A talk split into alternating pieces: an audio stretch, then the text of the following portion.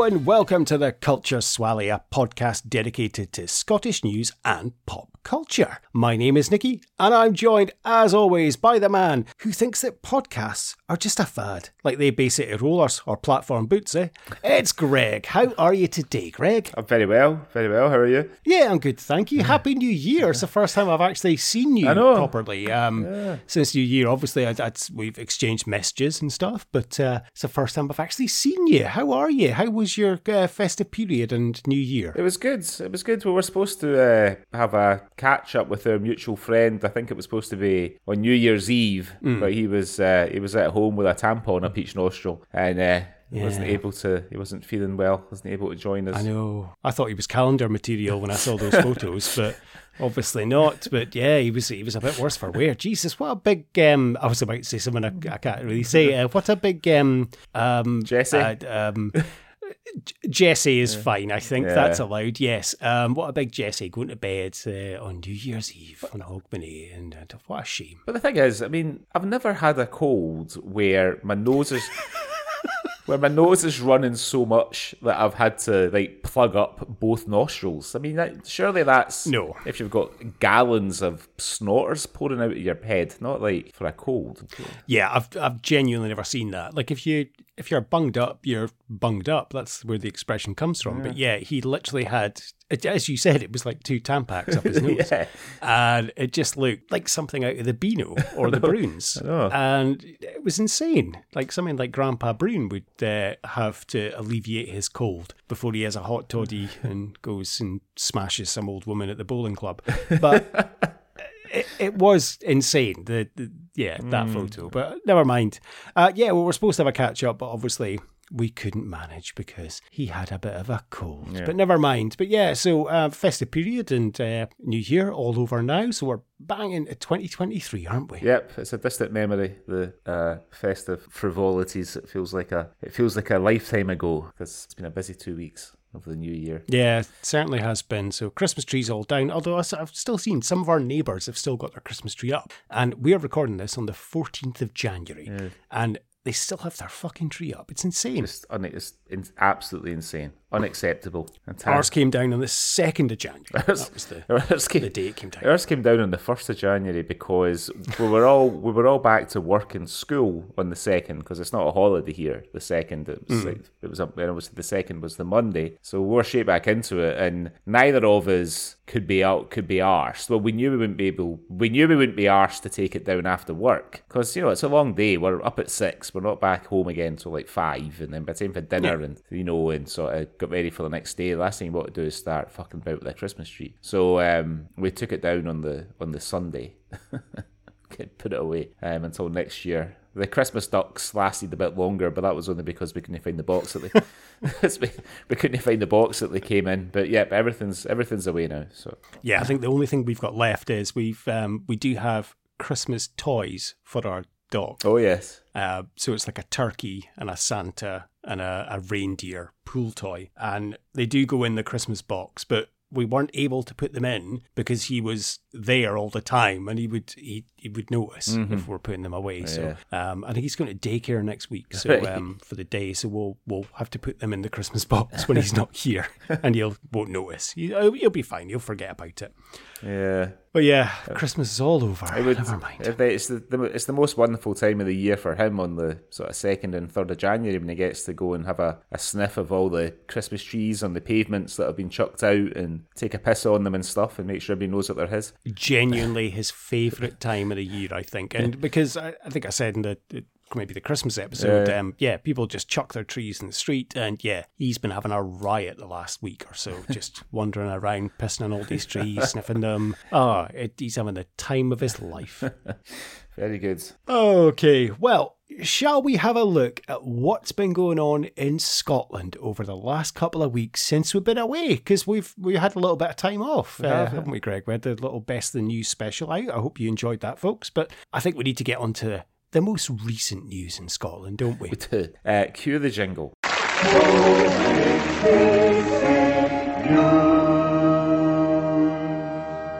Hello, this is the Outer Hebrides Broadcasting Corporation, and here is what's been going on in the news. Okay, Greg, so what have you seen in the last couple of weeks in Scotland that has caught your eye and you want to share with me and our lovely listeners? Uh, right, I got this one, my first one, out of the Scottish Sun uh, on the 5th of January. The headline says Flood Defence. I built a wall of dung to stop my house flooding. My neighbours were raging, but I did what I had to do. This is Tommy Cannon. And the reason, another, yeah, I know, right? Another reason it caught my eye is because uh, the legendary uh, half of the legendary double act Cannon and Ball uh, liked one of our pictures on Instagram last week. Uh, yeah, so we're going to be dining out on that for a while. This is a different Tommy Cannon. Uh, he was forced to take desperate measures when a stream burst its banks and sent water rushing down his street. Uh, he claimed he was cut off from the rest of the town, so he had no way of getting to the sandbags that had been laid on by the authorities. Instead, he stuck with what he knows and turned to a stock of trusty manure he had sitting at work to barricade his drive in Dumfries. In a video, Tommy laughs and says, You know you're a farmer when you're using dung as flood defence. He added, It was what I had to do to save my house. It was the only thing I had to block the road. We had a really heavy downpour, and within an hour, I could see water swelling up around my house and my garage starting to flood. If I hadn't done this, my house would definitely have flooded. The viral clip shows Tommy using a digger to heap to heap piles of the brown stuff in front of his house. He said the dung is stored away on his farm in a spot with proper drainage, so it only took him about five minutes to get to it. Um, and it was his only option as he was hit with about four inches of rain in 12 hours on December the 30th. But the unusual method caused a stink with some locals who boom uh, who feared it could contaminate water supplies. One who claimed he was a farmer called Dan said, "What a cunt!" Seems Straight to the chase, Dan. yeah. No messing about. It's, uh, seems uh, a bit harsh there, Dan. He's, uh, he goes on to say, then, the, then this guy questions why the Environment Agency is pounding the door. It's idiots like this that make so much red tape for everybody else. Another agreed and said, Surprised the, the Environment Agency. I mean, who are the Environment Agency? Surprised the Environment Agency hasn't been onto them for contamination of water. Other people uh, took a more light-hearted view of it. One guy said that flood defence is a load of shite. Um, can't really argue with that. Um, Tommy said there was such a torrent of water that there was no danger of the dung causing problems elsewhere. But to be on the safe side, he went out and cleared it all way the following morning and took the photos to prove it. He added, I cleaned everything up. I realise there's a lot of people who will say it's irresponsible, but with the amount of water going down the road, it would have been well diluted diluted and nobody would notice a thing.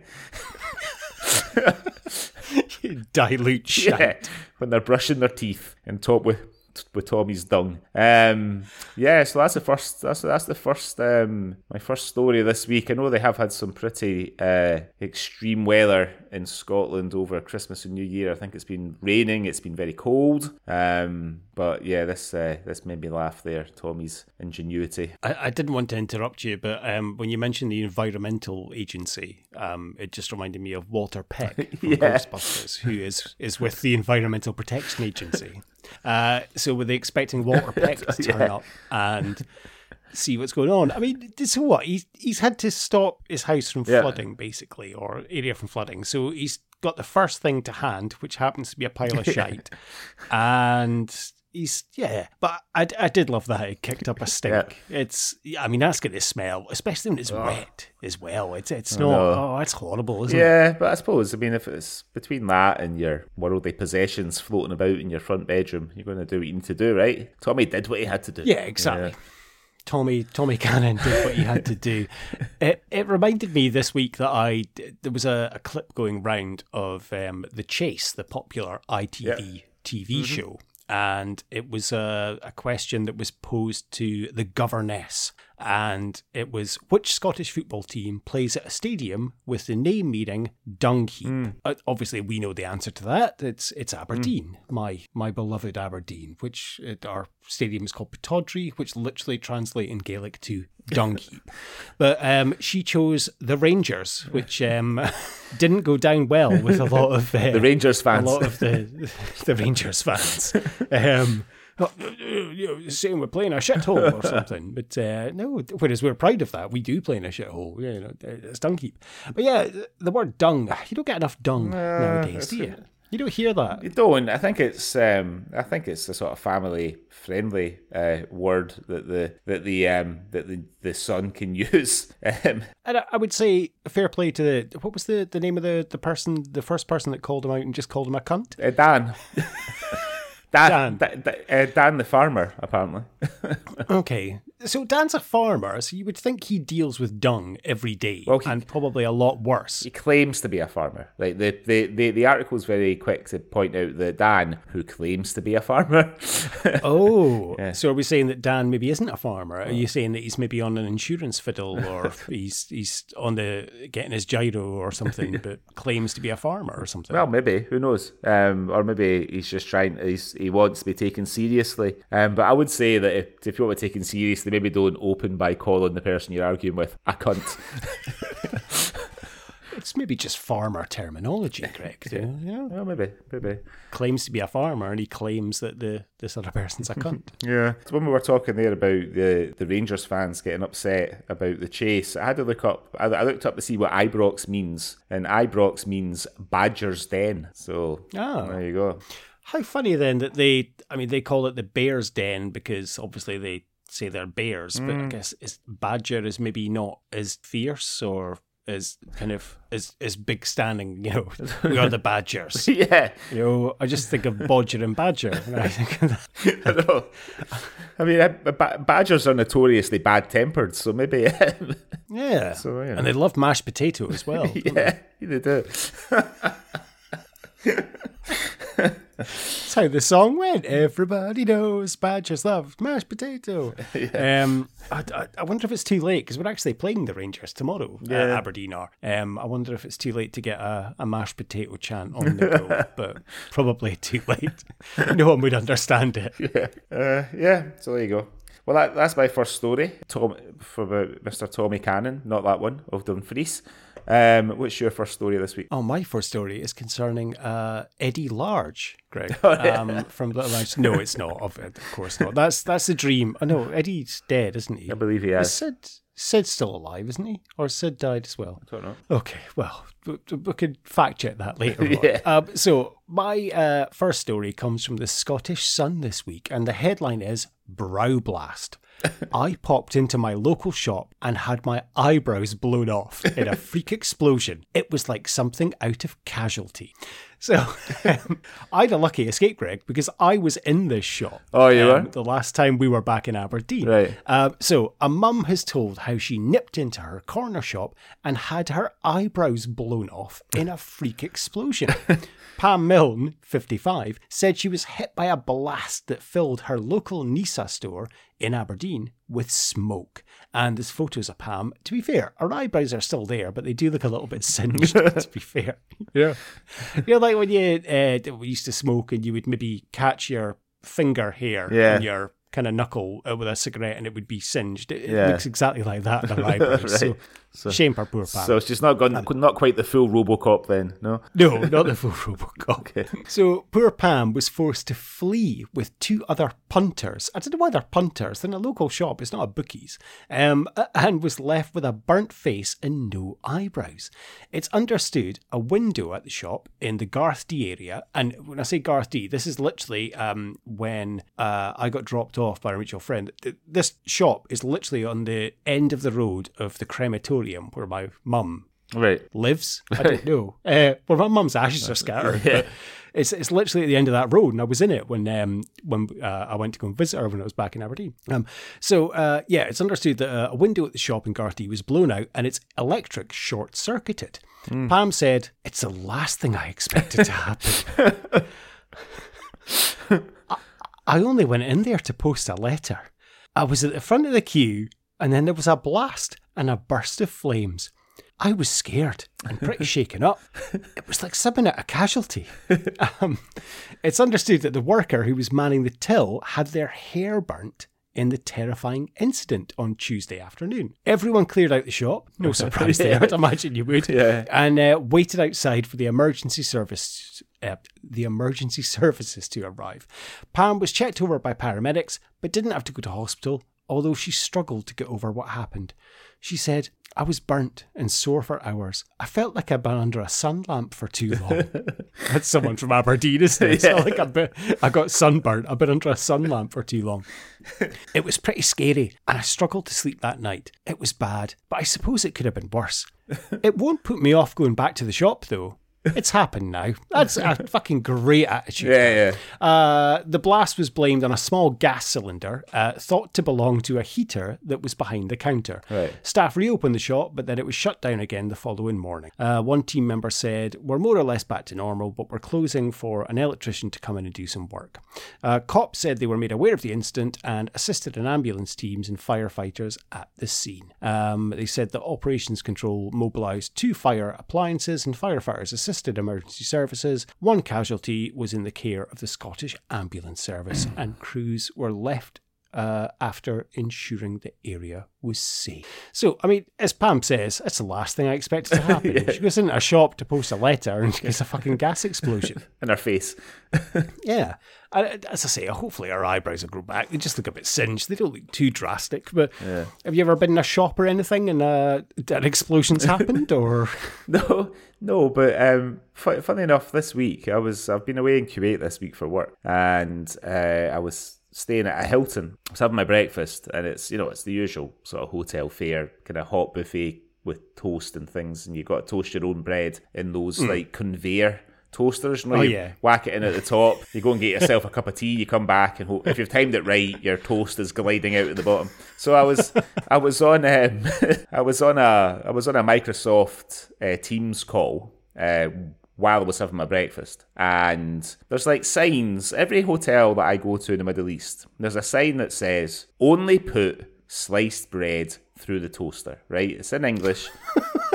It's in English and it's in and it's in Arabic. So someone putting a whole loaf through the toaster. somebody had put through a couple of rolls, but the, the weird thing was they hadn't like even sli- they sliced the rolls. They just sort of chucked them in. So of course Okay. they got they were stuck at the top. So I'm sitting in the top shelf. So I'm sitting watch. I'm sitting on this. I'm, I'm on this call, and the the fucking toaster set on fire. Well. The rolls inside the toaster set on fire. No one's noticed apart from me. The guy who, who who put them in there is fucking wandering around, filling his plate up with whatever like hummus and chicken sausage and all the us- the usual shite that you get in a hotel breakfast in the Middle East, and just completely obli- completely oblivious. And so I I alerted uh, the waitress and. Um, she went over and sorted it out, but the guy, the guy didn't give a fuck. Do you know what I mean? Like, if if I'd done something like that, I would be full of contrition. I'd think I'm so sorry. I'm such an idiot. I'm really sorry. I'm really sorry. Just like just got himself another couple of rolls and just stuck them on his plate instead of toasting them. Fucking arsehole. Was he Glaswegian and wanted a, a well fired roll? or was he just Um, haphazard? I suspect he was from this part of the world without profiling too much. Um, yeah. Funnily enough, I do remember when I lived in Dubai and I had a local pub I used to go to. I don't know if you've ever been there. Where my sister and brother in law used to live, um, Al Muntaza, there was a, a pub in this Right. compound. I don't know how it existed. But it did. Yeah, and yeah. It was a fucking lovely little local boozer. And I used to go there uh, every night basically when I finished work, I would nip in for a couple of pints. And there was two guys I would always kind of sit and drink with. One was a Dutch guy actually, and the other guy was an English. And we're sitting just drinking pints one night, and then all of a sudden, like all this smoke came pouring out the kitchen, and the kitchen was on fire. And it was like a massive fire. so these two guys, I mean, t- to be fair, I still consider myself as like not really an adult, but I, mean, Yeah. I would have been 28, 29 at the time. they were, you know, in their 30s and I think 50s, respectively. They just like bombed into the kitchen and they were genuinely like on the floor with like towels around their face and fire extinguishers putting out the fire. Right. And I just sat at the bar drinking a pint. It's, having a fag.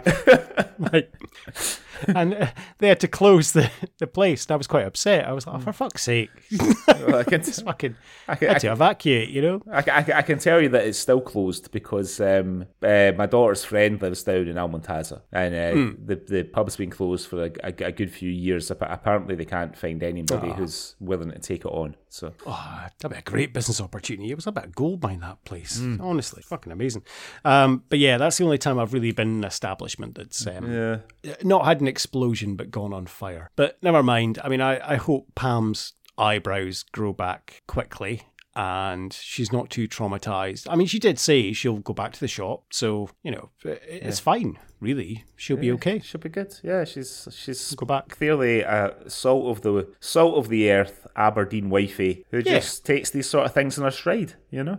I just I don't know if she managed to get her letter posted though. that was yeah. the, the question because she went in there to post a letter, but Yeah. after the blast, I don't know if she managed to post it. So, um, Pam, if you're listening, get in touch. Um, okay, that's my uh, that's my first explosive story this week. Uh, what is your second story that you want to tell us about? So my second story, and I'm not. Uh, I'll, hopefully this won't trigger anybody, right? But this is about this is about the fugitive Nicholas Rossi, who has been in the papers quite a lot over the last few months. He's um, he's wanted in America over uh, sex crime allegations, um, but he's being detained in Scotland at the moment, and he's told. Uh, he's told about how he's being bullied because uh, by Scots prisoners because the American authorities are trying to extradite him back to the US to like be tried for his crimes or his alleged crimes. Um, but at the moment he's in Saughton prison in Edinburgh. and he Good luck. he claims he's being intimidated because the Scots prisoners keep keep singing to him, leaving on a jet plane.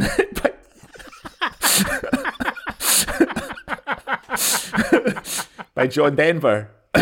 um, so he's currently on remand at the jail uh, while the American authorities are, are, are trying to get him back. Um, he he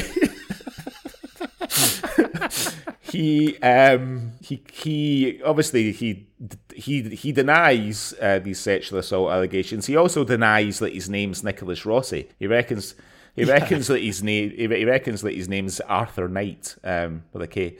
Uh, I'm not sure why. Um, but today he told he, he told Edinburgh Sheriff of Court that he's fallen victim to bullying, and he told the court that, he's told the court that inmates insist insist on singing "Leaving on a Jet Plane" whenever they see him. Um, uh, asking.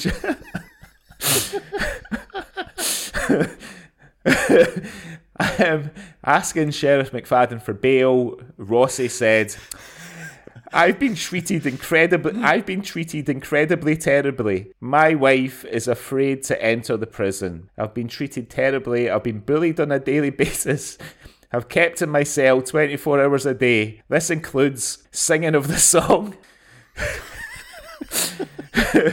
Leaving on a Jet Plane by John Denver. Um, Rossi, Rossi has also accused prison chiefs of the masterful sabotage of his relationship with his eighth set of lawyers during the hearing. He said his legal team no longer represented him in his battle to avoid extradition to America. Edinburgh Sheriff Court heard how his lawyers withdrew from acting for him after staff at the city's in prison allegedly told them he wouldn't attend meetings to discuss his defence. But today, Rossi told the court this was a lie, and he was able to meet with his solicitor, Andrew, uh, Andrew, Andrew Doherty, and advocate Mungo Bovey. That's a name and a half, isn't it? Mu- Mungo Bovey, KC.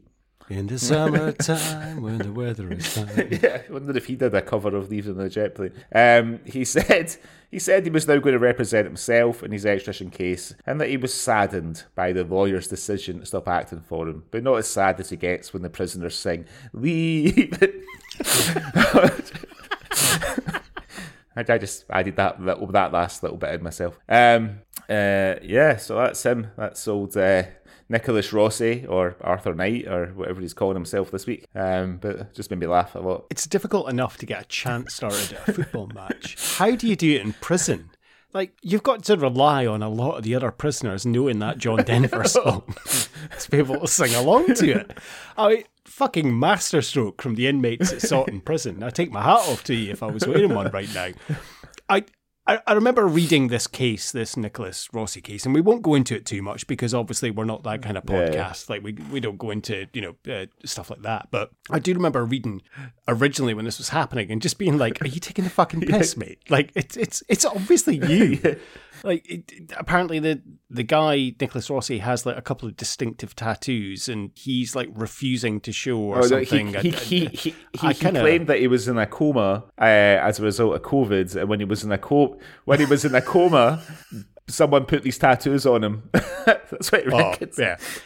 I mean, that is the fucking worst. Like, case of oh my dog ate my homework or I was pissed and I can't remember it. Yeah, yeah. What a defense! Obviously, it's him.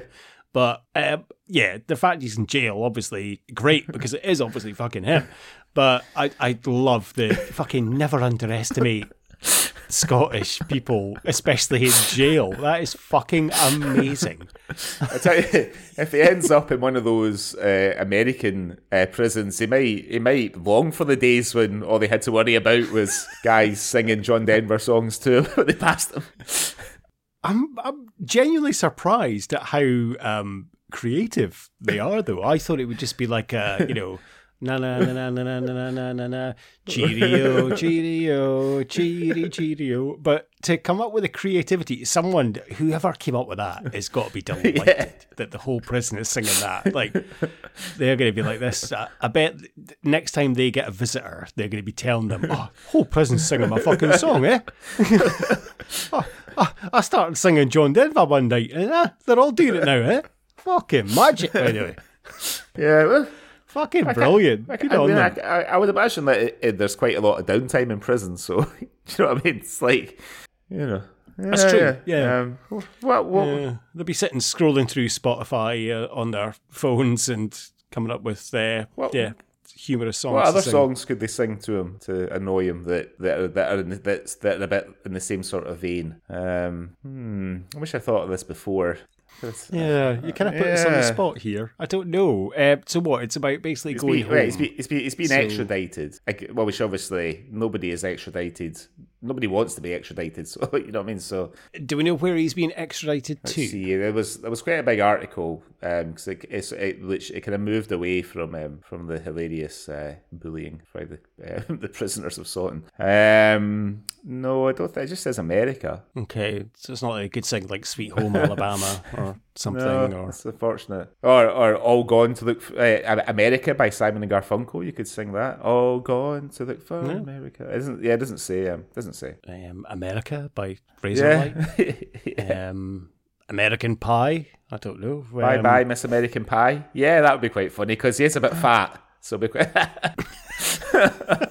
so yeah, if, you, are a prisoner in Saughton and he's still there and you listen to the podcast, maybe just sing just sing the chorus of American Pie to him, just to mix it up a bit. You know, is it wrong that I would fucking love it if we had listeners in Saughton prison? I'd be delighted with that, actually. Yeah. Yeah, if you are listening, then let us know. Because um, if you're listening, you've obviously got a mobile device, so give us an email, cultureswally at gmail.com. Yeah. yeah. And tell us what else you're doing too. Just make sure you just make you, just make sure uh, you you bottle up your mobile when you're finished, isn't it? Yeah, bottle it up. you bottle up. Are you putting the brakes on his wheelchair on and leaving him in the shower block or something? And uh... oh dear.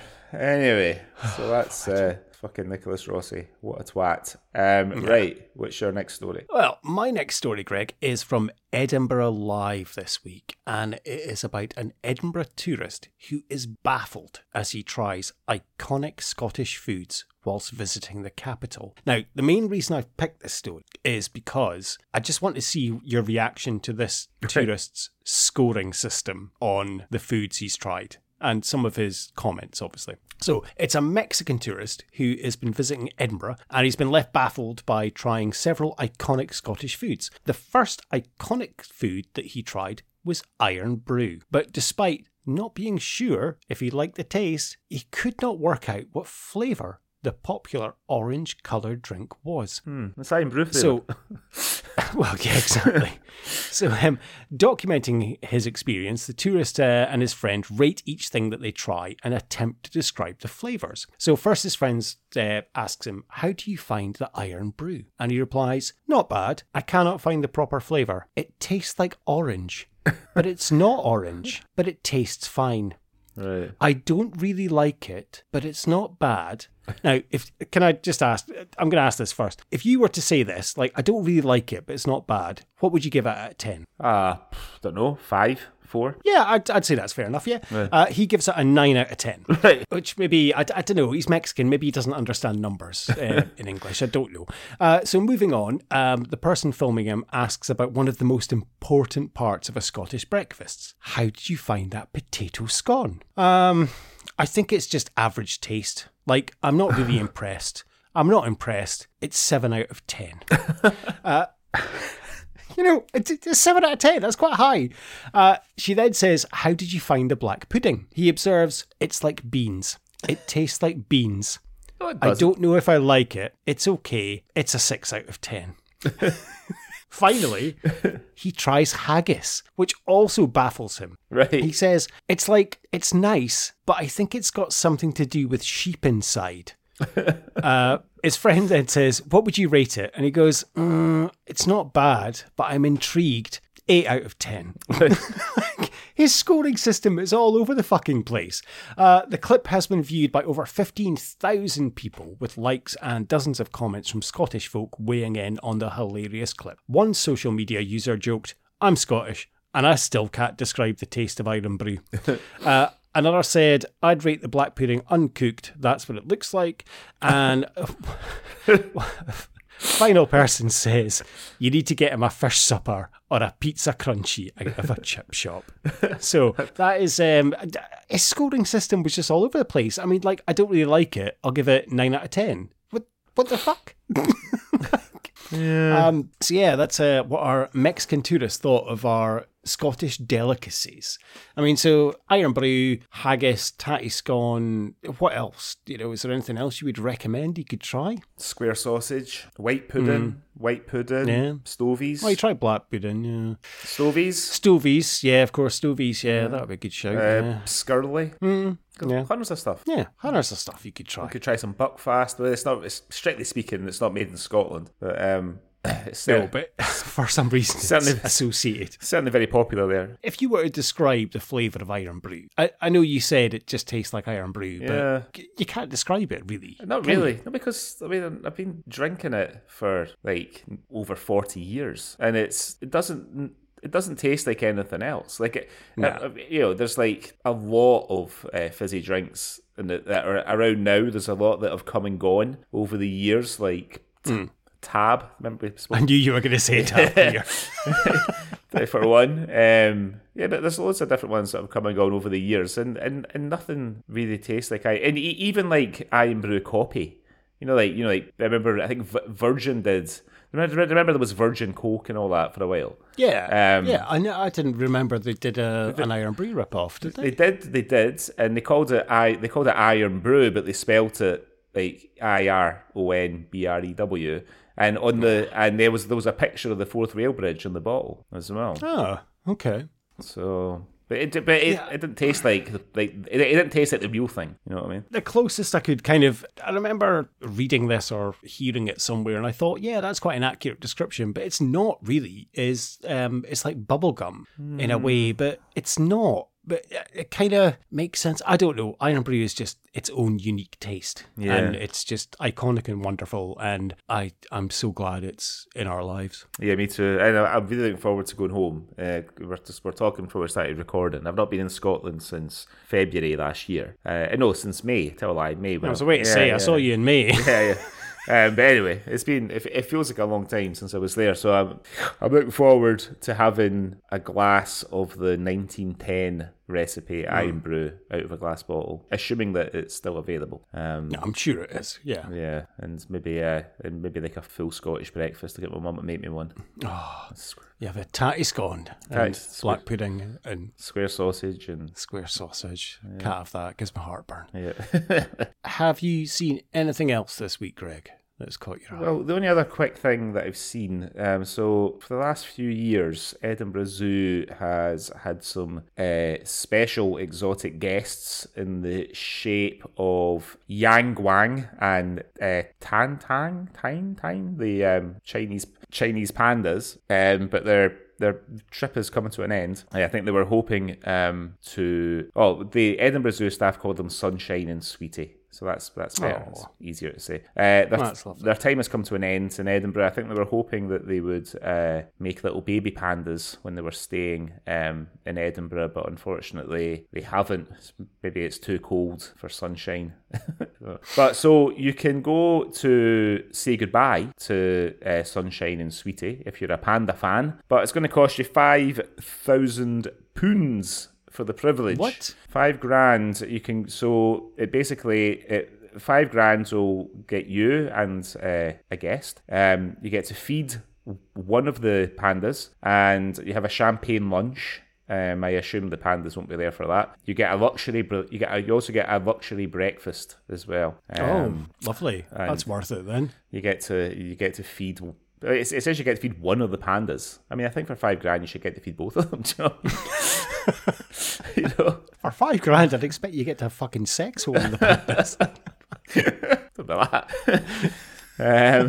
um, so yeah, five grand to go and see the pandas off. I mean, um, would you? Maybe, Wow. I mean, is there is there is there like an animal that you would like to have an encounter with? Like, I mean, I'm not saying one that you would pay five grand to have an encounter, but an animal that you've always sort of admired that you would like to have an encounter with in, in the wild or something like that. I, d- I don't think so. I don't know. Maybe um, I'd like to have a cup of tea with a chimpanzee. Maybe like Yeah, I PG Tips advert or I used to want that was like a real dream of mine for a long time was to have a sort of chimpanzee experience. But then I read a story a few years ago about a woman in Paris and a chimpanzee hmm. ripped her face off. And I'm not Yeah. and I I don't mean like scratched her up. I mean ripped her face off. So, um, but I, I, I wouldn't mind a kind of gorilla experience, you know, just being around the gorillas. I tell you what I would like actually, and it's no, it's not to be stereotypical, stereotypical or a trope or anything, but I would love um, a Highland coo. Oh, just yeah. uh, just to have a little chat and a pet Yeah. a Highland coo, which is quite achievable if we're back in Scotland. I'm sure we could just nip into a field and Yeah. pet a Highland coo. But yeah, that'd be pretty cool. Yeah, I know where I know where there's some Highland cows outside of Aberdeen, um, near near the village of Longside, which is near Peterhead. There's a field with Highland cows there. So But I think that's about it. I can't think of any other animal I would like to kind of have an experience or interact with. Mm. I've never been one for like I want to go swimming with dolphins or No, I've done- sharks or I've done I've I've done the dolphin thing. It's in Mexico. It's overrated, and they fucking and, hmm. and the thing they don't tell you about about getting a pool with dolphins is that dolphins shit a lot. so they do, and it's and it's like green sort of seaweedy sort of shite that they leave around. You know, so you know what you know. Get getting that stuck to your body when you're when you're in the pool No. with the dolphins. Oh, well, never mind. Well, I wish the pandas all the best luck, Mm. and I hope people pay five grand for the privilege to say goodbye Mm. to them. Um, well, my last thing, Greg, uh, before we move on to what we're going to be talking about, was just a quick story that I saw, and it was the news that Elgin might host the National Tug of War Championship. Wow. So there's about 300 competitors expected to take part in this two day event where they have a big tug of war. So that led me to think if you were having a tug of war team. Right. Now, I think tug of war, I've, I've Googled this and it kind of varies between like six and eight competitors. I'm going to limit this to five, right?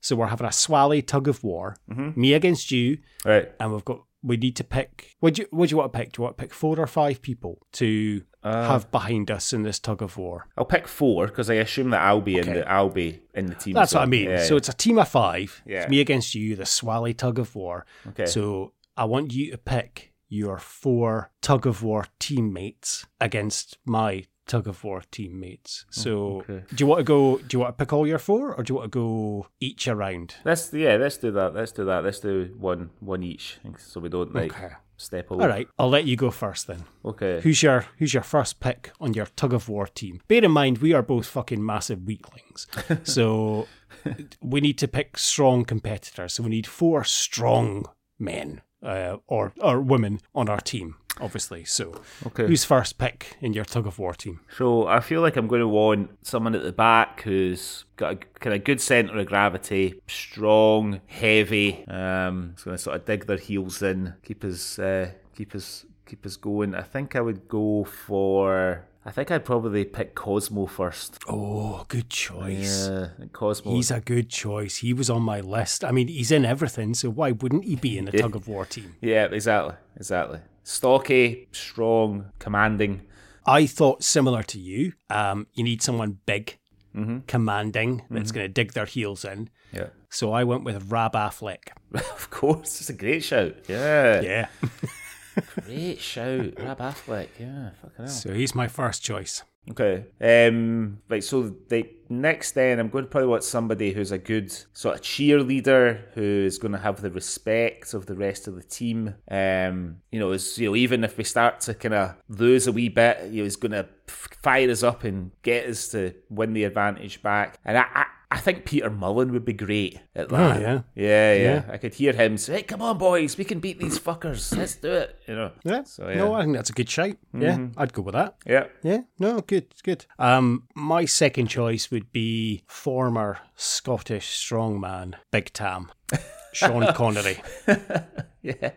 In his day, he was a strongman. He so was, a, and he was he tall, but also not slim. But you know, like Rab Affleck's taking the back. Yeah. Big Tam was he was a, a big unit, but he was also quite slender. Yeah. So I think he would be he'd be good just behind me, tugging on the rope. So um, yeah, I'm going to go with Sean Connery as my second choice. Okay. Um. Right. So uh, one more person. No. One more. Two more people. No, One, two more, two more people. Okay. So I think I want. I'm, I'm going to want somebody heavy. I think.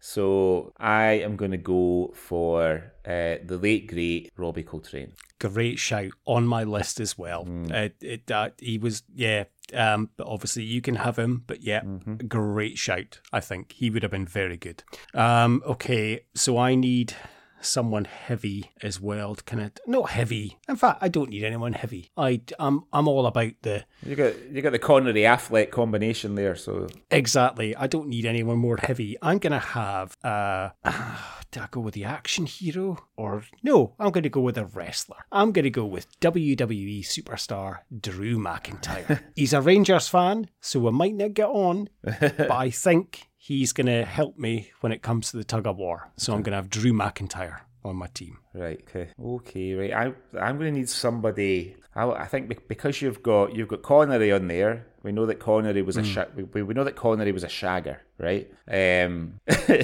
um, and I suspect that Drew McIntyre also got an eye for the ladies, or perhaps maybe he's married now, but maybe in the past he had an eye for the ladies. It, he's married now, but Yeah. in the past I think he was he did have an eye for the ladies, yes. So I want I want somebody glamorous that's maybe going to put those guys off their game. Um, I think I will go for the very lovely Marli Siu. Oh. I think she'll like her- Okay. you know, attractive, smiley, good, good, good, energy. I think you know, like I've seen Big Tam and You Only Live Twice. I think he's uh, he's going. He's the old eye eyebrows going to raise a wee bit. He's going to be drawn over to Marli. She's going to put him off. Um, so yeah, Marli Siu. Okay, so we have Greg, James Cosmo, Yeah. Peter Mullen, Robbie Coltrane, and Marli Siu Yep.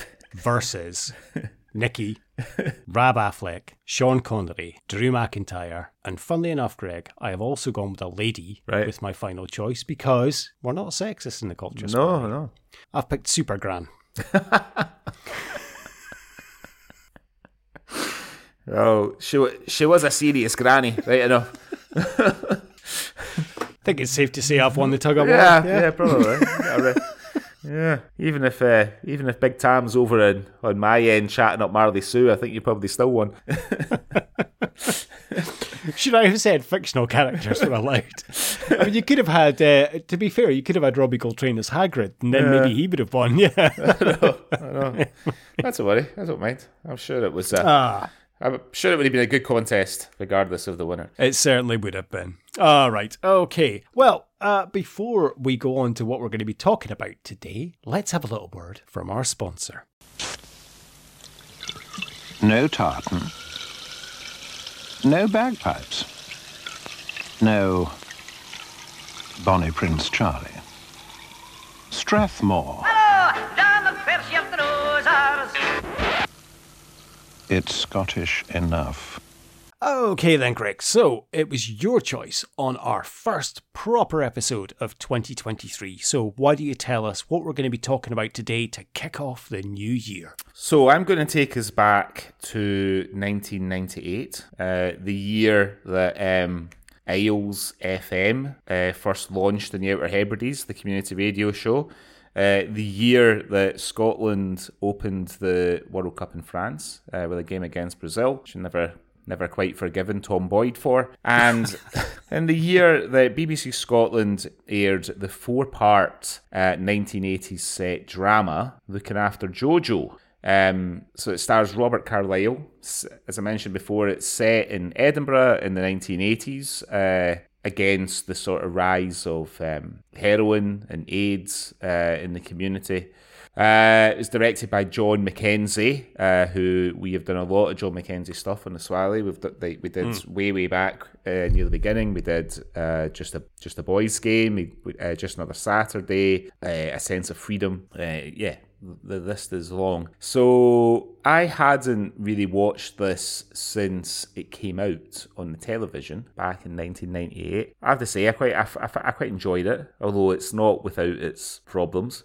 what, um, which we'll get into later. What's your, what's your first memory of looking after JoJo? I, I remember watching this when it first aired. Mm. Definitely. Um, I think because it's like you say, it was on the BBC on a Sunday evening. I mm. think, mm-hmm. and this was when the BBC, I mean, they still do do good kind of four or five part drama things like this, but this was kind of when they were at their peak. And I think probably because Robert Carlyle had obviously been in Trainspotting mm-hmm. and Hamish Macbeth. Hamish Macbeth, of yeah, course. Yeah. And this came just after The Full Monty mm-hmm. and Face, which he did with Damon Albarn yeah. and Ray Winstone. Ray Winstone. Yep. Um, but the, it was before Plunkett and Macleane and The World Is Not Enough. But I remember being, you know, I have to watch this because it's Robert Carlyle. Mm-hmm. And I think probably because obviously it was set in Scotland and because of the the drug connotations, you know, uh, because of, of Trainspotting, it was kind of peak viewing. But mm. this is so much different from Trainspotting, for example. Mm. But I remember really enjoying this when it first aired. And I, am the same as you. I, I don't think I'd watched it since. So watching it last week to for the review was the first time in a long time I'd watched it. And yeah, same as you, I I really enjoyed it. I agree it's problematic in places, um, and there's a lot to discuss about it. But yeah, I mean, it, it was really good. It, it, was great. Maybe slightly lagged in parts, yeah. um, but overall, yeah, I, I, I really enjoyed revisiting mm-hmm. and and looking after JoJo. Yeah, um, yeah, it's uh, so if you haven't seen Looking After Jojo, it's Robert Carlyle plays. I, think he's supposed to be a young guy in his twenties. Like Robert Car- Robert Carlyle was actually thirty six, uh, but I think he's when they when, he, when they made this. But I think he was supposed to be a kind of young guy. He's uh, he's a thief. He's been a thief since he was a little boy. We we discover he works for his uncle Charlie, who is like the local pub landlord and also the sort of local sort of head baddie in the community. And he, through the course of the story, uh, Charlie introduces heroin to the community, um, and Robert Carlyle as Jojo become starts to sell it for him basically and him and his friends. We've got, uh, Kev McKidd is in there as well, and another uh, Trainspotting alumni playing Basil, which I think is a great name for a character. Because Basil, Basil feels like an old sort of English kind of Victorian name, and you got Kev McKidd playing this sort of Edinburgh sort of chancer um, and petty thief and criminal his name was Basil. It was brilliant.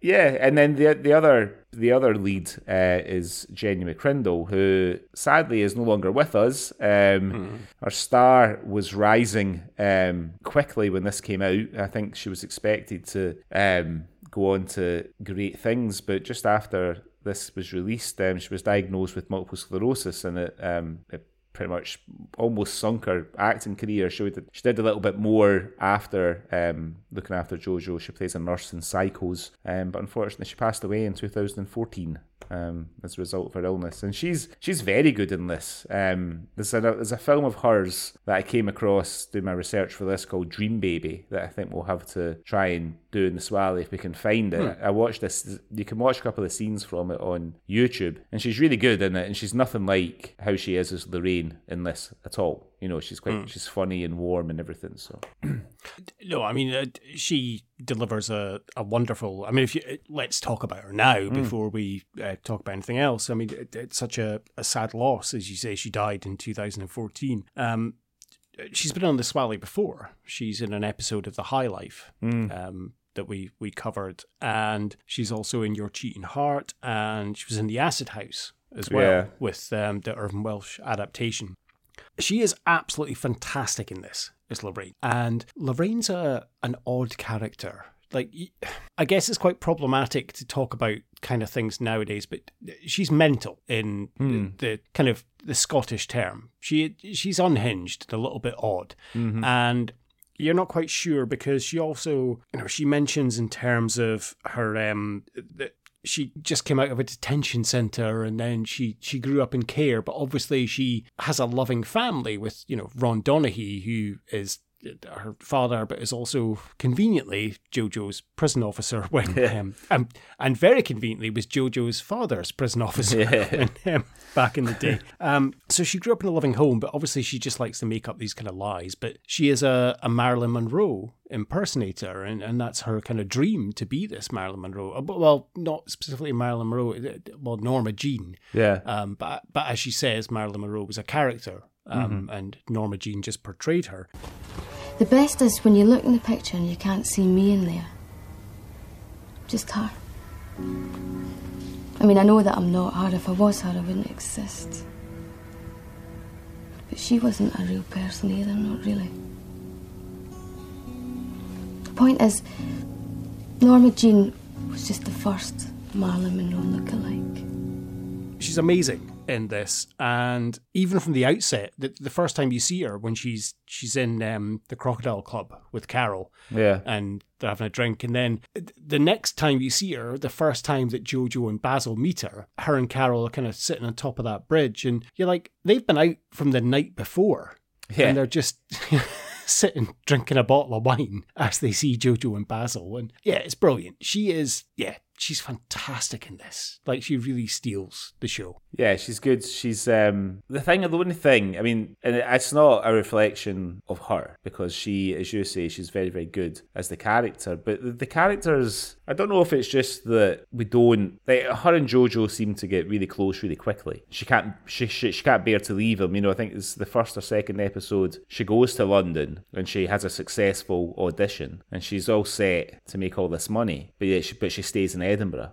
you know what I mean, with him. Um, and it's kind of like there's like multiple times because you know after when when JoJo starts to get more involved in selling heroin and get becomes more powerful in the community and stuff, and and he also becomes addicted to it as well. It's you know it's some of the things that he does. You're like I don't understand why she doesn't just fuck off. You know what I mean? Because like the the this the sort of closeness and the and the love um, that's supposed to be between them. I don't think it's necessarily developed enough earlier on in the story to kind of warrant her inability just to walk away from him later on, you know? Well, she is about to leave him at one point in, I think, episode three, when he gives her the money to mm-hmm. put into the bank, and she's about to board the bus to London. She gets but arrested. then the cops come and, and yeah, arrest her. Mm-hmm. But at that point, she is about to to go, Yeah. leave him and take that money and fuck off. And it's such a shame. I kind of wish she had done. Yeah, yeah, for sure. So, and then later on, she does. She go. She goes back to her mum and dad. I think it's after he shoots the wee dog. And Yeah, he go- DeLorean. yeah, poor wee DeLorean. Uh, he goes. She goes back to her mum and dad, and then when when when, when he turns up, because like that scene, it feels like it doesn't feel like he's turning up looking for her. It feels like he's turning up to ask her dad some questions about sort of related to the death of his father, and she just Yeah. happens to appear. Um, and because he's a bit sort of he's a bit kind of jarred by what um, her dad tells him, she feels that she's got to go with him. You know what I mean? And it's just I don't know. I just felt that whole strand of the story. I think because it feels like because they want to focus on the the heroin and the mystery around what happened to his dad and you know his, his you know the sort of the, the sort of falling apart of the kind of close group of friends that they are in the beginning when we when we see them rob a tobacco warehouse together and you know I don't think they necessarily I don't think they spend enough time um, on the whole the Rain and Jojo relationship you know No, I would agree. Um, yeah, you're right. I think that there could have been more made of that because it is a little bit odd the way it's kind of played out. But as you say, they kind of focus more in terms of the the drugs and the the crime, and I think that's one thing they do quite well in terms of the the escalation of the crime. So mm-hmm. as you say, they start off literally they're robbing a, a cigarette factory or warehouse, and that's what they're doing. And of course, that's not under Charlie's terms. Yeah. Charlie, they're kind of doing that rogue. If, if you know makes sense. But but then Charlie is very much he runs his pub and then he's kind of just has this gang that kind of do robberies but then he gets involved in drugs. Yeah. and you can kind of see that's the way in terms of the early 80s the way it would escalate in terms of right we're making money off of this but there's a lot more money to be made in selling smack. And we've seen multiple films you know mm-hmm. I- i mean this is kind of a cross between Scottish Scarface and Trainspotting, really, in Yeah. a way. And you can see how the, the money is made. Okay, well, drugs is the new thing. That's how we need to make the money. And that's how they get involved in it. And it's funny, I suppose, Charlie's the only one that adheres to Biggie Small's rule never get high on your own supply. Yeah. Because the rest of them are all fucking Yeah. off their face on heroin, but he's the one that's that's not. And Mm-hmm.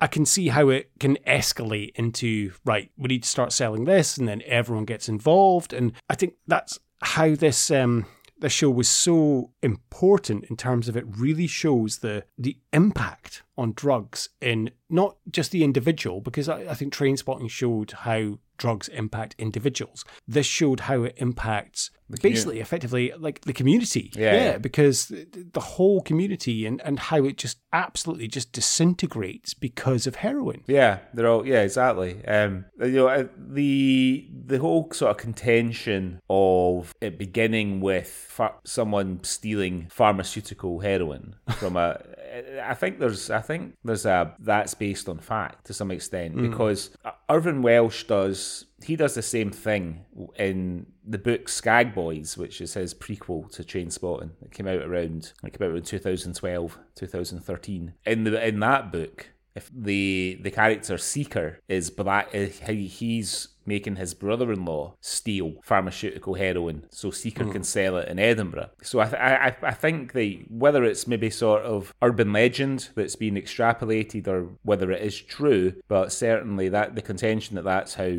heroin was first introduced to Edinburgh um, is quite a popular one. Yeah, certainly. Because I mean, obviously, as we know, back in the day, Edinburgh was the, the heroin capital of Scotland, and it was like the HIV capital of Europe for Yeah. a while. And that's one thing they, they do touch upon in the show in terms of the HIV and AIDS epidemic. But I, I did feel that that was kind of rushed in terms of it's literally on the news. Hmm. And then in the next scene, everyone has it. Yeah, there's a bit of that. I mean, there's there's a number of like they you know it's obviously this is set in 1982 and 1983, and they they seem compelled to want to remind you of that. It almost hit, almost hit you over the head with it. You know what I mean? There's like there's like at the end of every episode and the beginning of every episode, like inexplicably there's a pic there's the there's the sequence of Christy and his mate playing on the waste ground on their bikes and jumping on the car and all that to like a, a, a jam song, and then you have the you have you have Torvill and Dean on the TV at the Winter Olympics in Sarajevo in Sarajevo in one of the scene. Jojo's lawyer drives a Golf GTI. There's the scene with uh, Fenton and Matt Costello in the club. They just before uh, Jojo runs in dressed as a rabbit and starts attacking them with a razor blade. And Fenton, for no reason at all that I can make out other than just to remind us that this is the 1980s, starts talking about how all these young men and women in his club, they're in their early 20s, but they've got really good jobs, they've got flats, and they're upwardly mobile and all that, you know, this sort of thing. And, uh, the other thing that they do, which they actually get wrong, is that they have Live Aid on. But Live Aid was, Yeah. was 1985, not Yeah. 1983. But they have they have they have the quo open in Live Aid when they when they're all sitting around getting smacked. so they go, I don't I don't know why they felt that they kept having to remind us that this is set in the 1980s. You know what I mean? Well, as you say, it kind of rip, they smash you over the head with a brick in terms Hmm. of this because it the, the episode starts, the first episode, and it comes up on the screen clear as day, 1982. Great. Yeah. So we see Basil picking up various people in the van, and then it cuts to Charlie's pub, and we're watching the uh, the Galahad on fire, the Right. ship in the Falklands, which is the one which Simon Weston was Right. on. Yeah. We're watching that, and then of course there later on they reference about sinking the Belgrano, and Yeah. as you say, hey, there's no need to beat us over the head. Yeah.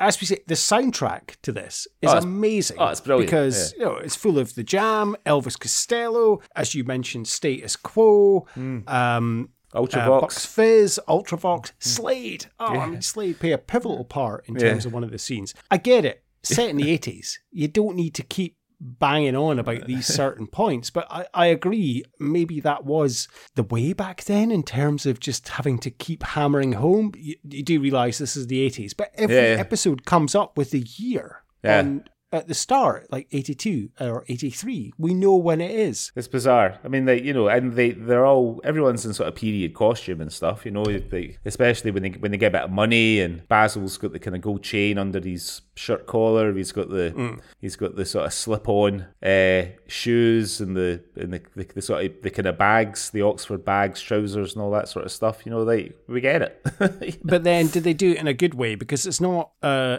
the characters aren't necessarily a parody. Like, there's no like skinheads or Yeah. uh, punks, you know, roaming around like you would see on like I don't know Grange Hill or EastEnders back in the 80s. Yeah. Although, but then is that a caricature or is that actually what real life was like? Whereas I guess you have to think this is a housing scheme in Wester Hailes, Edinburgh. So it's maybe there weren't people like that. And I did read that actually there was a people, the residents of Wester Hailes complained in the newspapers when this was being filmed, saying that they were worried that this was going to paint them in a bad light right. uh, because obviously a drug dealing housing scheme. So Yeah, yeah. they were they were a bit worried about that. So I'm not sure. So maybe, maybe What came of that? Maybe, maybe that's why the producers felt they kept having to remind us it was the 1980s. Then maybe like maybe they had they said to the residents like, oh, we, we know it's not like this anymore. You know what? We'll keep reminding people that it's in the 1980s.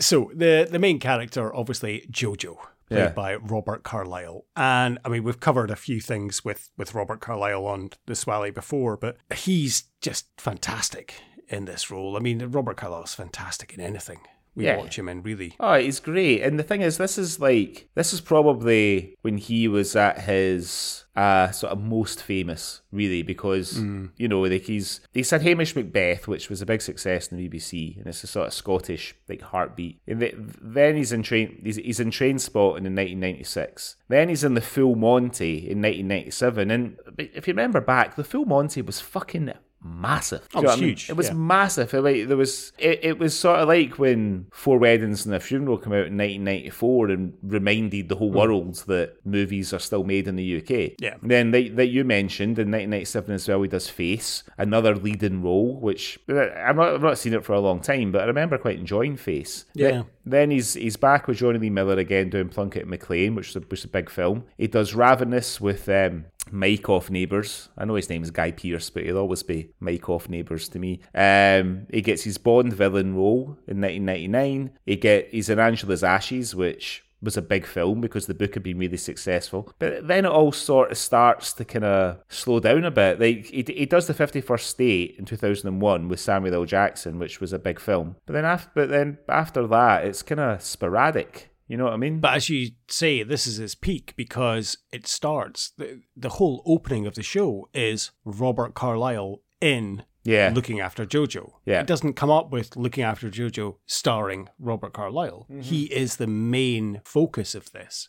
And I, I seem to remember that at the time. It was very much like this is a Robert Carlyle thing. This is big news. So Yeah. as you say, this was his kind of peak. This was his pomp in, in terms of that's the way it was marketed. Like this Yeah. is Robert Carlyle's thing. So what do you think happens with his? I mean, it's it's not like he's not been doing stuff because he, you know, he's been he's worked he works constantly, and every now and again he'll pop up in the lead. We we, we did we did Barney Thomson, I think last year. He, that was he was a lead in that film. That he's done quite a lot of TV as well some stuff probably recognise, some stuff maybe not so much. Like an American, um, he's got a TV show on Sky at the moment called Cobra, what that he plays the lead in. But in terms of like movies, um, Barney Thomson, he directed as well as starred in. Um, he's the lead in 28 Days Later, but he's only uh, 28 weeks later, rather, but only for about half of the film, and then they kill him off. Sorry if you've not seen it. yeah, but then would you not be the same, like in terms of if you're earning enough money and you've got that thing, you're not really going to want to do the big things that you have to have massive starring roles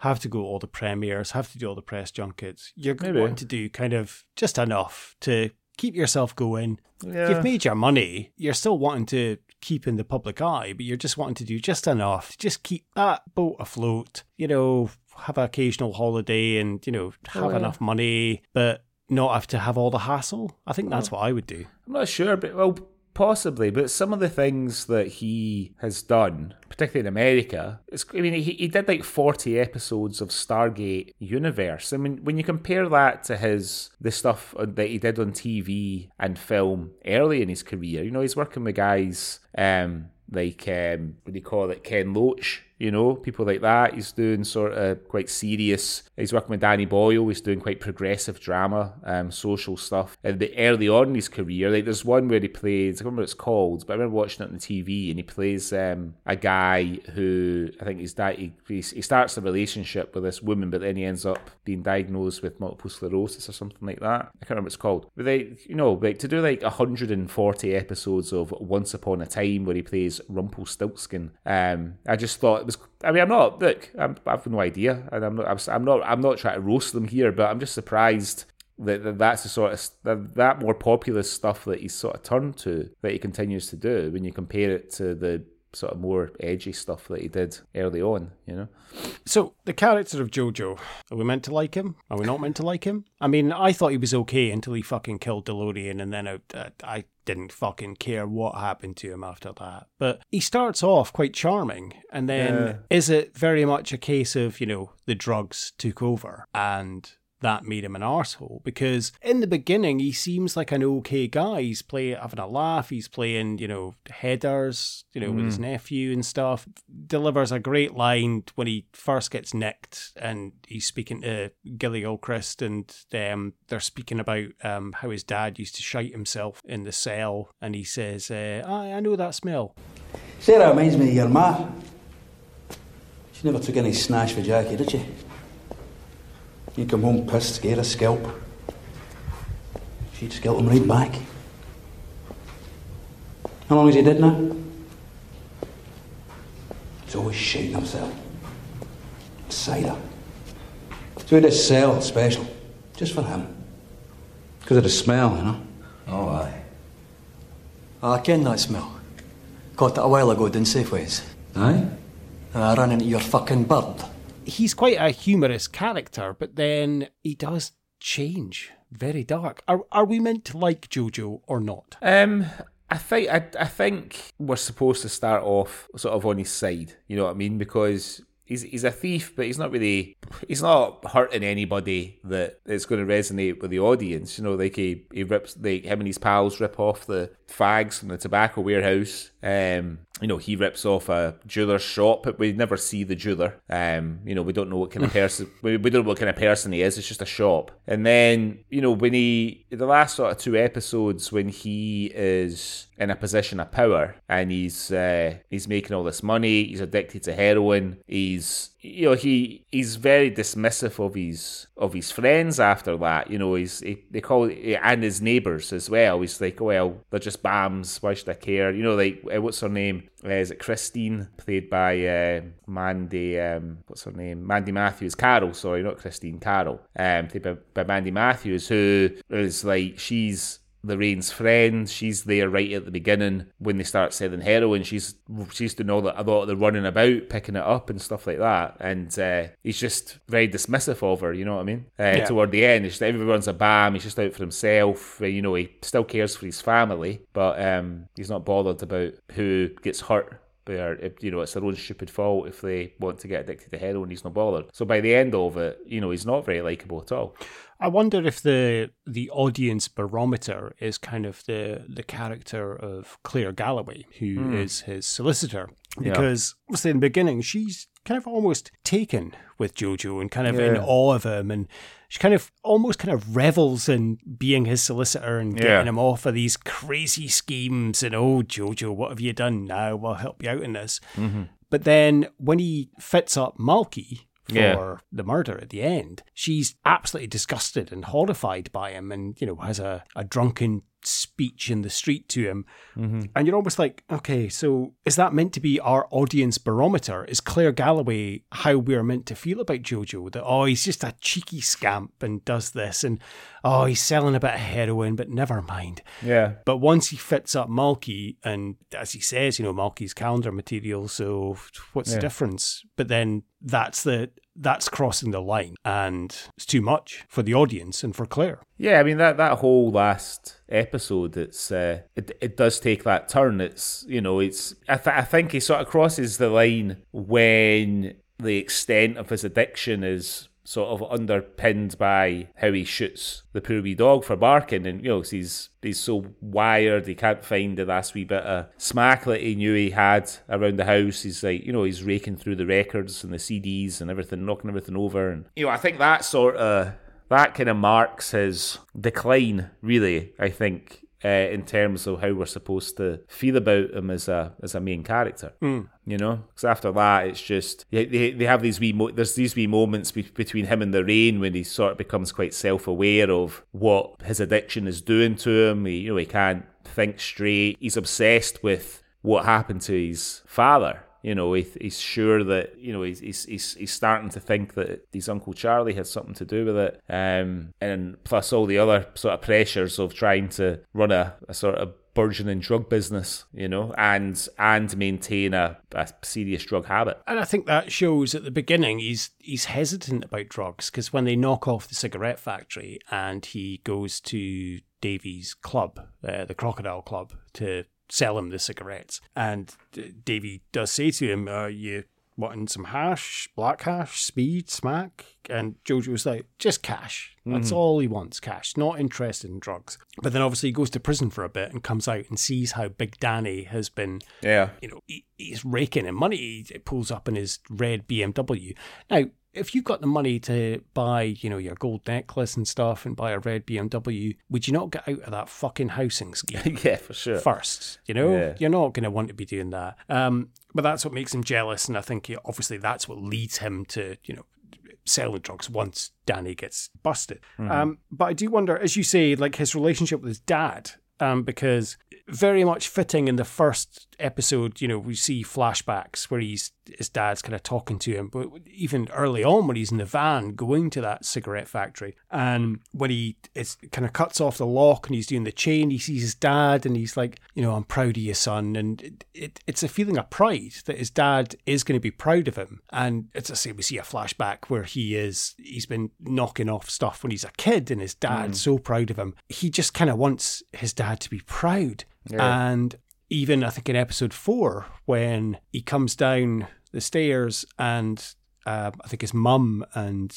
uh, Lorraine are, are there and, and say and his sister as well and they say you look just like your dad and I just wonder if that's the the road he was going down to try and get his father's acceptance even though his father had long gone. Yeah, I think I think you're right. Um, the, the thing is, it's it's really weird the first time he has that vision of his dad because his dad's just like uh, riding his just like riding a, a racer push bike alongside of the roads. You know I mean? I, all, I mean, to be honest, I could I could have done without all the stuff with his dad. I'm not sure Yeah. Why we needed everything. You know, like if if if if they wanted to build like a a dispute between him and Charlie, the whole sort of kind of race to the top of the sort of criminal tree would be enough. Yeah. you know what I mean. Um, I think this this story about his dad's and his mum and you know his dad being like a an alcoholic and a thief and whatnot, and like J- Jojo's, he's really he's really proud of being a thief. You know. You kind of perfectly segued us there onto Charlie, played by Ewan Stewart. What a fucking great character. Yeah, he's- Charlie is. He's, he's brilliant. Like he's just got enough menace, but he's a he's a friendly guy. But you just know he you don't fucking cross him. And hmm. he's obviously got the police in his pocket as well, and he's got his little police scanner radio, local pub landlord. But he's a he's a brilliant character. Charlie, and a, a fetching line in lovely 80s jumpers as well. Yeah, yeah. I mean, Y- Ewan Stewart's been in a few things that I think that we've covered. He was in uh, Down Amongst the Big Boys. Um, and maybe one or two other ones as well. I, mean, I- I think it's the first thing that I'd seen him in where he is more than just a kind of supporting character. Yeah. you know what I mean. Um, Yeah. and he's absolutely fantastic in it. Yeah. Really, I you know he, he gets right into the whole Edinburgh accent. You're bot bot like that. The the whole chat with um, him and Christine and Billy about uh, cling film. you know what I mean? Have you ever have, uh, have you heard a cling film, Billy? You know what I mean? Like I- I looked it up. Cling film was invented in 1933. It wasn't like a recent. I'm sure Billy will have heard a cling film before. That's ch- ch- changed the world. Cling film. Well, the criminal world, anyway. Do they search you? Sometimes. Random. You didn't ken when. Look through your pockets. Bottle it. Bottle it. I don't want to be rude, but we're talking about where the sun don't shine. Up my arse. Excuse my French. Sounds vulgar, but A kidney. up there it's in the bank. How do you get puff in the jail? All you need is a wee bit cling film. You can cling film. It's called stretch and seal. That and a bit Nivea Nivea. for your butt butt. I ken folk with sovereign rings, gold chains, even a Rolex all bottled up. Cling films changed the world. Yeah, um, he has my favourite line in the whole series, and it's the delivery of it. It's when Big Danny has died. And there's a whole kind of stramash, and you know, Big Danny's wife's there, and Jojo comes in, and Charlie comes there, and it's just the delivery when he goes, "It's Big Danny, he's hmm. dead." he's funny, but you know, he's funny with the as well that conversation with Billy. You know, and a bit of Nivea. And he's like, "N- Nivea for your bot bot. but he's so he comes across like quite you know charming but also menacing as fuck as well like when he goes to billy's house and he's you know, sitting with his mum I, that's when they're watching Torvill and Dean actually Yeah, do yeah. the bolero and it, you do get the impression that he will absolutely fuck you up but he Hmm. also does again probably my second favorite part of the second favorite line, but one of my favorite parts is uh, towards the end. And spoiler alert, obviously, everyone. Um, when Jojo confronts him and pulls the gun on him, and that that little bit when he says, "I'm fear of the gun, Jojo," and uh, Jo- Jojo says, "I, so am I." And then shoots him. It's just that it's it's is that meant to be funny? Because I was in stitches. I don't think it's meant to be funny. Like the the the way he speaks to the policeman as well, played by Alexander Morton, when they talk when when he's asking about drugs, and he's like, "Oh, it's just bearings. It's dis- I think it's disgusting."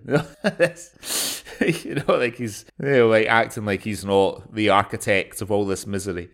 No, but he is just absolutely fantastic. And of course, aided, I mean, the reason he gets into drugs is because of his lovely girlfriend, uh, Christine, played by Aileen Mowat. Now, it's funny, Aileen Mowat, as soon as I see her, I'm like, oh yeah, it's her. Yeah, She's been in everything. And then when you look her up on IMDb, she hasn't No. been in everything. She's hardly been in anything. And I'm like, where do I know her from? And the only thing I can think of is, and I know I've mentioned this so many times on the Swally before, and I am going to pick it one day. I'm I definitely am. she was in um, Bad Boys with Freddie Boardley you were going to say that. and Alex Carl. Norton and uh, Karl Howman. Yeah. Um, it's on YouTube. The quality isn't the best, but I'm I'm definitely going to have to pick that soon because I did end up watching a bit of an episode yesterday. It's fucking, it's so bad. It's so good. Um, but yeah, she seems like she's just got that face. I'm like, I know her from everything, but she's hardly been in anything. But I- she is brilliant as Christine in this. I think that she was in uh and don't ask me what for, but like an uh, advert campaign for Ah, a that long could be it.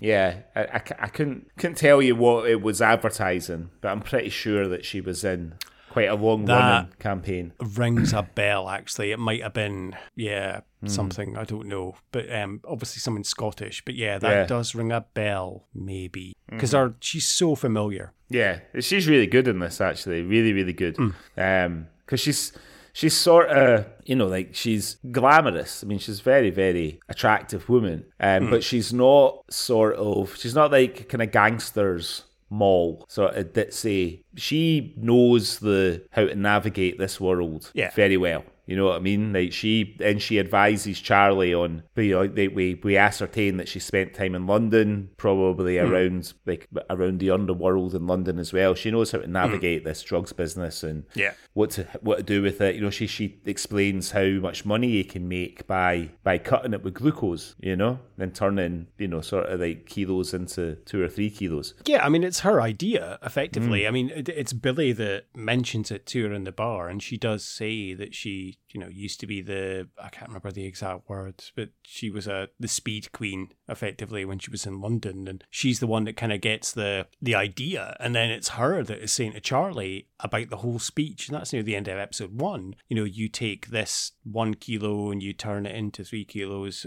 suddenly you've paid billy a thousand pounds and you've made 300 grand off of this Yeah, yeah, yeah.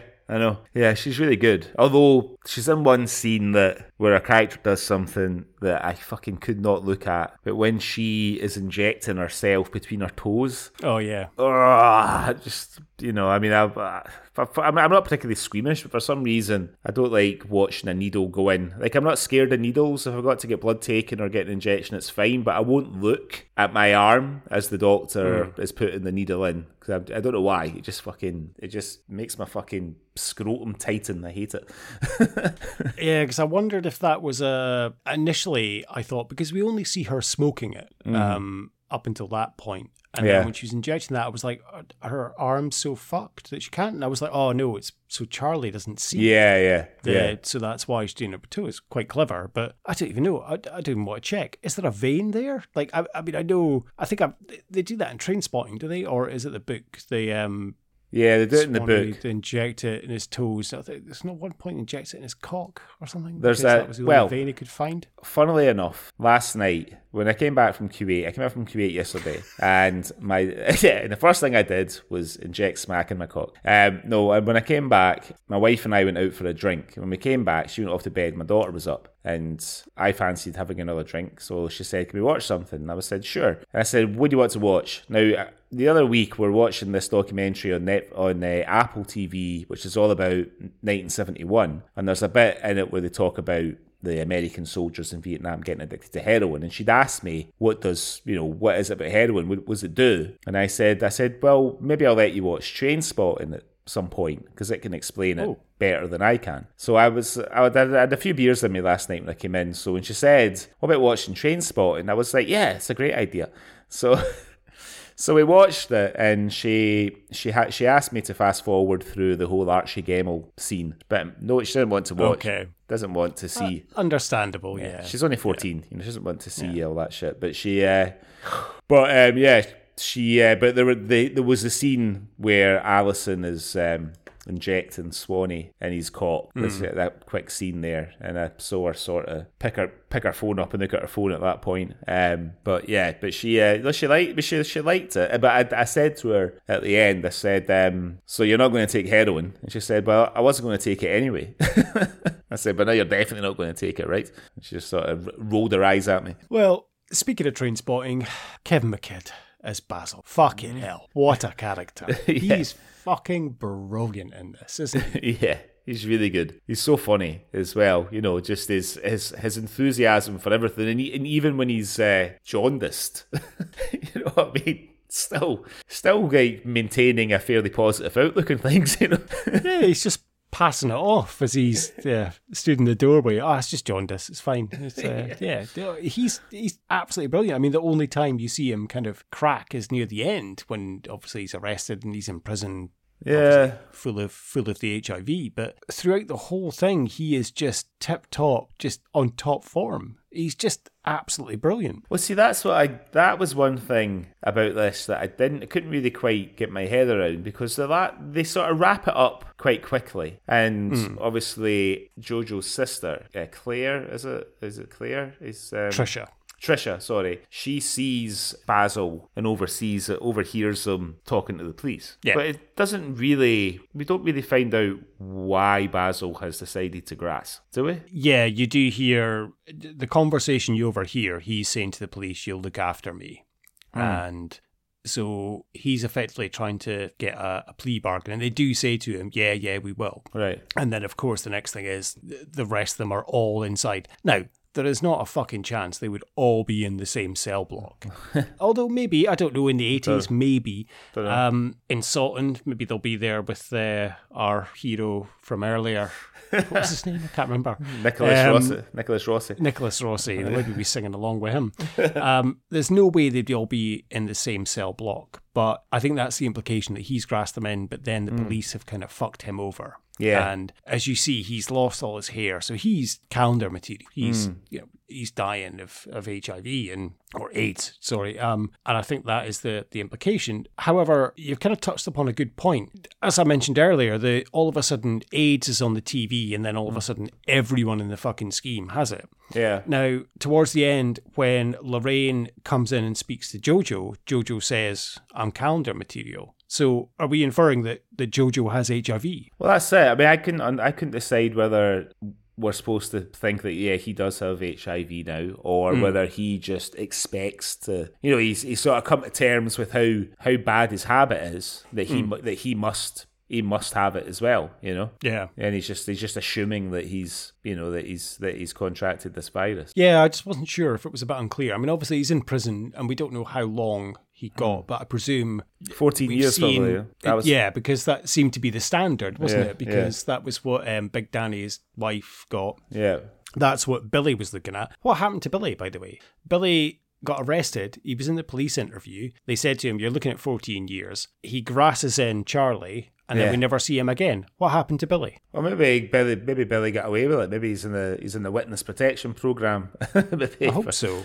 I'd uh, like I'd like to think that. Yeah. So yeah, we'll presume Jojo got 14 years. So I guess he is probably calendar material there. I mean, the, I mean that the scene when Billy cracks in the mm. police station. I mean, the actor who's also called Billy, by the way, um, is uh, that he's decided that that's his moment. I think and he's going to fucking go for it. You know what I mean? I think you uh, you touched upon earlier the cop Alexander Morton, but of mm. course um, he plays DC Wright, and his the other cop DC Monk is Gilly Gilchrist. Yeah, and Stonemouth. He's fucking brilliant in this, and uh, one of his earlier roles, but uh-huh. he's so good, and I think it's quite believable in terms of obviously he gets kind of rumbled when he's getting a BJ off a Carol. Yeah. When uh, so he's not the the quite straight laced cop we're we're led to believe. But no. he's uh yeah, he, he's great in this. Like really convincing and, and plays it well. He is good. The thing is, though, I mean, that's another sort of kind of plot point. I mean, I, I wonder if maybe this would have benefited from being maybe like a six parter instead of a four parter, because mm. that's another sort of plot strand that doesn't really get they don't really build on. You know, like so Jojo has got something over this policeman. Yeah. But yet, you know, he still gets arrested. You know, they when it, it, nothing happens as a result of this uh, sort of leverage that that uh, Jojo's got with these photographs of him. You know, you know, I think it would have been good to see what happens to that character in the you know mm. in the context of the program. Yeah, I think you're right. Yeah, I, I never thought about that, but you're mm. you're spot on. Actually, it is kind of glossed over. They have mm. these photographs of him, and then yeah, it's effectively like they have a cop in their pocket, but still yeah. gets fucked over anyway. Yeah. So I don't know. Maybe his marriage deteriorated. Who knows? Maybe, maybe, maybe. Again, it kind of shows the the impact of drugs because that was one scene that I did find quite unsettling towards the end. And was it necessary? Maybe it was to show Jojo's nephew, Christy. Yeah. Um, effectively off his face on smack. And again, at the very end, everyone's in jail and he passes the cops and says, What the fuck are you looking at? Mm-hmm. So that's The torch effectively us meant to believe. Yeah, exactly. Yeah. So Jojo's dad effectively handed the torch to Jojo in terms of petty theft. Now Jojo's turning over the torch to Christy. And sad state of affairs and kind of demise if, if hmm. that's going to be his future. I think that scene was important because it sort it gives Trisha, who has grown up in this family where you know we, we don't talk to the police, regardless of what any any of us do, we always support each other, etc. You know, like when when she sees Basil speaking to the police, it sort of gets her off the hook because at that point she is hmm. deliberating whether she needs to go and and sort of grass on her brother,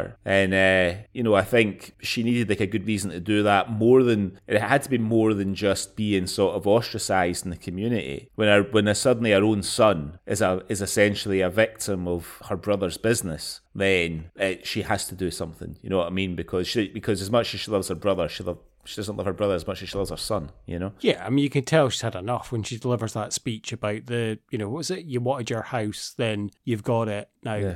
Take it and fuck off. Yeah, yeah. Like the, you know, it's a proper, it's a proper mum doing. She gives Christy, you know what I mean, in her in in her frustration. He's yeah, aya, aya. You know what I mean? That she fucking like she sort of like batters him, but without really, but not in the sort of traditional sense of getting battered, but they kind of sort of mum battering, which means getting slapped a lot and, and chased around the living room. You know? I love that. A proper mum doing.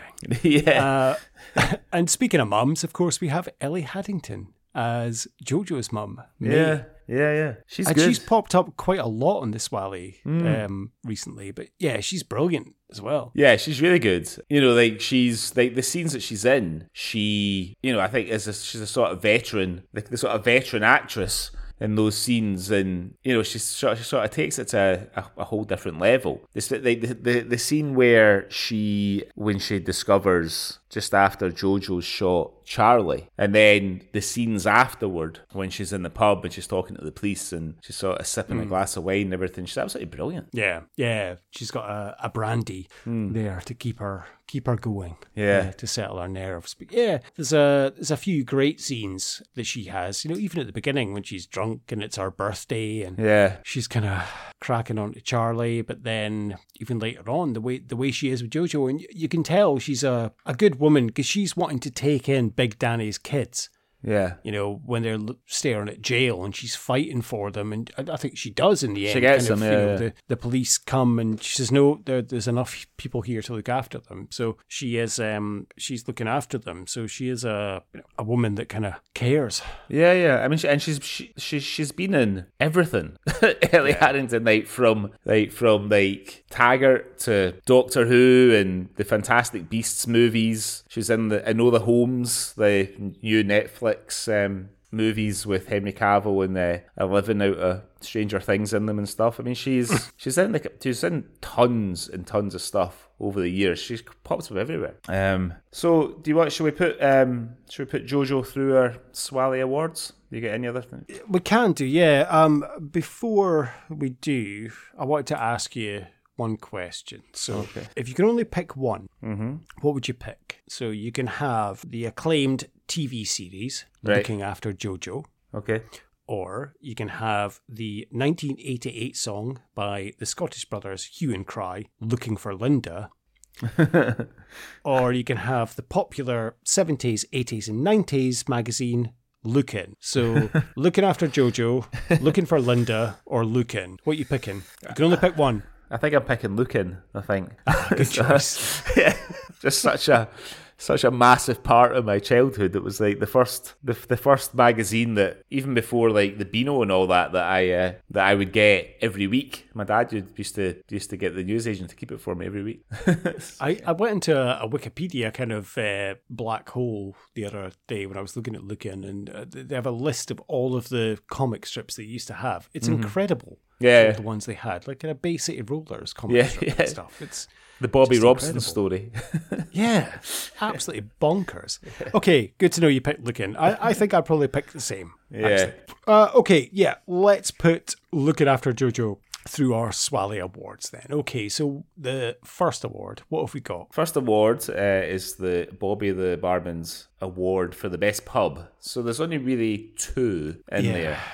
So Charlie's Bar or Mm. the Crocodile Club, and we didn't even mention Matt Costello as you know, kind of in the Crocodile Club. Jesus, pops up and everything. Um, I'd I'd like to go for a drink in Charlie's pub. It looks Mhm. all right. Yeah. Um, especially if Christie's serving behind the bar. Yeah. Um, bit of glamour. Um, could sit with Billy and have a, a little nip. Yeah. Crocodile Club. Yeah, I probably would actually. I Yeah. don't know. It- yeah, as long as there's no bunny rabbits in there, yeah, I probably would.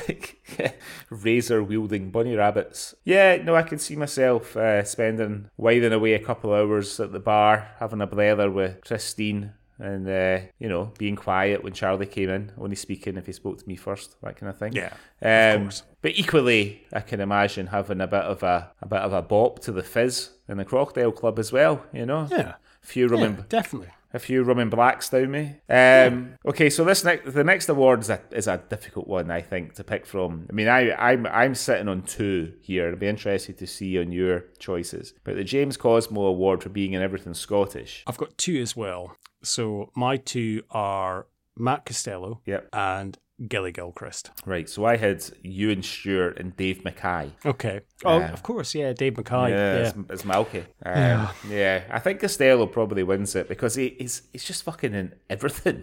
It's ridiculous. Are you going to mention that he was in Wonder Woman 84 again? yeah. That, I tell you, he was in Wonder Woman 84. Um, yeah, just, you know, and the, the, the, the funny thing about Matt Costello, I mean, I the thing that, the first thing I think I ever saw him in, ironically, was the Taggart uh, series when somebody is killing people using rat poison. And James Cosmo is in it. He's a guy Spoiler, we need to cover this on the Swally. yeah, yeah, I know, I know. This is uh, this is going to blow you away, right? So James Cosmo is in it, and he has a he has a a little business as a pest exterminator, and the guy that works for him is fucking Matt Costello. so, um, but you know, like it's you know he's quite a obviously it's Taggart and it's it's a drama, but he's he's and then he's obviously he plays the bookie and still game, but then Yeah. but then equally between that he'll pop up in like a, a fucking one minute on screen part in Govan Ghost Story, you know what I mean, or something like that. So I think I, maybe it's just the law of an actor, unless you're incredibly successful. I think this uh, this appearance in this puts him in our top five in the Mm. Swally tally. Right. Well, there you go. Okay. So uh, the next award is the Jake McQuillan Your Teazoot Award. What did you pick for this one? A few choices there. It's there's a few choices. Yeah, there's quite a few. Um, I went with the the rabbit suit, of course. The Yeah. slashing. Yeah. It's a good one. What about yourself? I went. So, so I went for the scene when, um, in the first episode, when the guy, the guys get arrested and Sarah, um, fucking twat Skilly Gilchrist when they're dragging Danny out and ends up getting arrested herself. Um, okay, next then there's the Ewan McGregor Award for gratuitous nudity. And There isn't any, is there? I was actually quite surprised that there was no nudity in this. I mean, does that make me, you know, but we're looking at something that's mid to late 90s on the BBC on a Sunday night. There's no nudity. I was I was actually really shocked. There was nothing. I mean, the worst we get is um, Jojo in the bath. Yeah, and even then it's just like sort of bare shoulders. There's a Yeah. scene. There's a scene when uh, Jojo and the Rain are in bed, and Hmm. You know there's a bit of sort of naked shoulder action there, but that's Yeah. that's it really. Okay. Um. Again, lots to choose from here. The Francis Begbie Award for gratuitous swearing. What did you go for? I I went for the tirade that May comes out with after she discovers that Jojo has shot Charlie, and she's like she's like pulling his hair and slapping him around and all that, and he has to he, he ends up having to like sort of punch her one to to sort of calm her down. What should you go for? Um, initially, I went with May as well, but from the first episode, it's when she comes out and she sees the seagulls on the balcony and she chases them off and calls them shite hawks, yeah, which um, I quite liked. But um, I actually gave it to, I don't know if it's best use of swearing, but it's kind of the most comical, is just after Jojo has shot Charlie, and Charlie's first words are, You stupid fucking bam. yeah, yeah, yeah. I like that. There's a lot of good ones. Archetypal Scottish moment. I kind of I struggled like with this in terms of what to to pick. I mean, the first option is smack in Edinburgh in the Yeah. eighties is kind Yeah. of you know or HIV. That was genuinely what I kind of picked. Apart from Giza bit of Jimmy Boyle. yeah. yeah, that was good. Um, I I picked not speaking to the police, Fair enough. which is ironic considering that in the, the the New Year ep- the Christmas episode of the Swally, I told about how we spoke to the police. Um, when we finished off the Shangalang tale. Um, Yeah. and then finally, um, the Sean Connery Awards. Who do you think wins looking after Jojo? Um, I think it, it kind of has to be Robert Carlyle. yeah, I didn't. but I didn't pick him. I don't know. I, I, Ewan Stewart, I think, Yeah. is great. And yeah, I was kind of torn between the two. In fact, yeah, Ewan Stewart. I He's- mean- he's brilliant. Yeah, I mean, I think as far as a character and performance goes, I think Robert Carlyle's been a lot better in other things. Yeah. I, th- I think he's been stretched a lot more as an actor and a lot of other things as well than he is in this. I mean, no, I'm not saying that he's not good in this, but I think Ewan Stewart's fucking brilliant in it. Though. He's so good. He's so so good. So well done, Ewan. Right. Well, that was looking after JoJo. If you want to watch looking after JoJo and you've got over three hours, you can find it on YouTube. It's all there in its entirety. Well worth a watch. Even though we've probably ruined it, but we've probably ruined it for you now. Yeah, definitely. I'll put a link in the podcast description for everyone. Anyway, it was my choice to kick off the year, Nicky. So, what are we going to be watching for the next episode of the Swally? Well, it's a new year, Greg. So I have decided that I'm going to pick, obviously, my choices as well. But over the course of the last couple of years, we have had quite a few, not so much requests, but recommendations from listeners. And they've asked, oh, you should review this or you should look at this. So I know we've had a few from, uh, we were on um, the, the wonderful Scots Wahey podcast with Ali uh, last month, and he gave us some good recommendations. Um, and they are on our list, Ali. We will do them in the near future. And I know that uh, Andy from Finland also gave us some recommendations. And Andy, I promise you, we will get to some of them very soon. But first, it wasn't so much a recommendation, but it was from everyone's favourite Canadian baker, Strong Henry.